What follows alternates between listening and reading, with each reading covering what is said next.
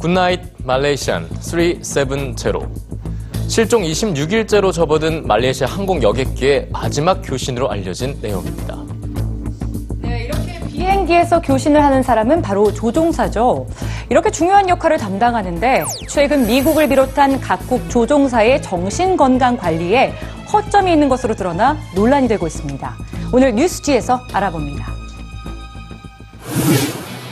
여러분은 비행기를 탈 때 어떤 기준으로 여객기를 선택하시나요? 혹시 비행기를 움직이는 조종사가 누군지 살펴보진 않으시나요?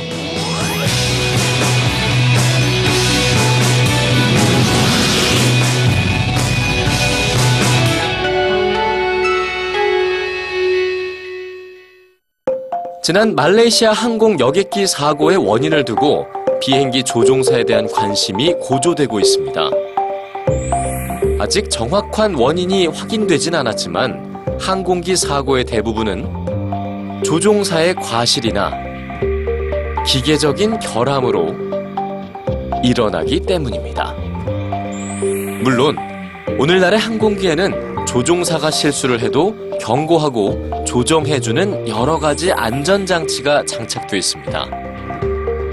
그러나 아무리 주의를 기울여도 인간이기에 실수할 수밖에 없는 요인이 작용합니다. 현대 항공기가 대부분 자동화됐다고 하지만 조종사들은 양 팔과 양 다리를 써서 조종하며 무선 통신을 하고 어떻게 해야 할지 비행기 상태는 어떤지 수시로 체크해야 합니다. 이 과정에서 조종사에게 정신과 육체가 조화를 이루어야 가능한 종합적인 사고 능력이 요구되는 것입니다.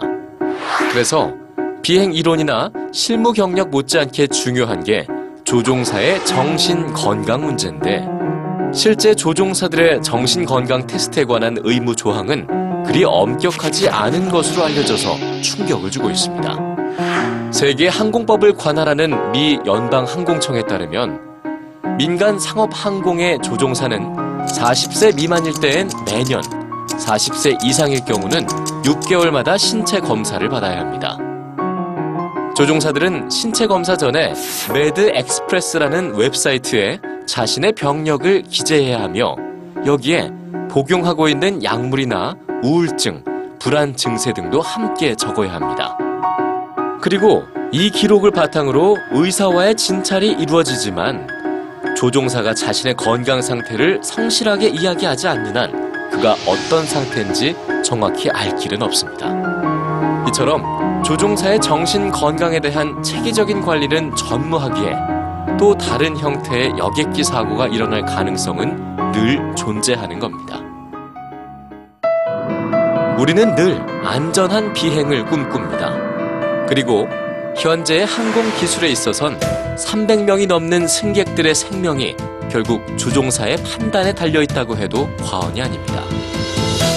앞으로 항공사와 정부에서는 조종사의 정신 건강 문제에 더 관심을 기울이고 이를 지속적이고 과학적으로 관리할 전담 기구를 설치해야 하며 이를 승객들에게 투명하게 공개해야 할 과제를 안고 있습니다.